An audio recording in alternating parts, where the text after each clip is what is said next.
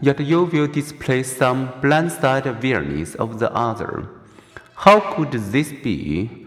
Don't we have one visual system, Goodale and Milner, knew from animal research that eyes sense information simultaneously to different brain areas, which support different tasks. Sure enough, a scan of DF's brain activity revealed normal activity in the area, concerned with reaching for, grasping, and navigating objects, but damage in the area concerned with consciously recognizing objects.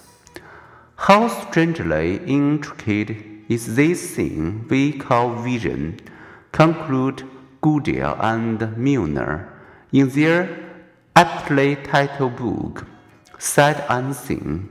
We may think of our vision as a single system that controls our visually guided actions.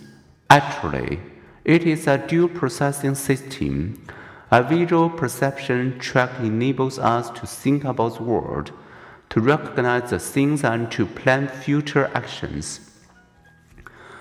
A visual action track guides our moment to moment movements.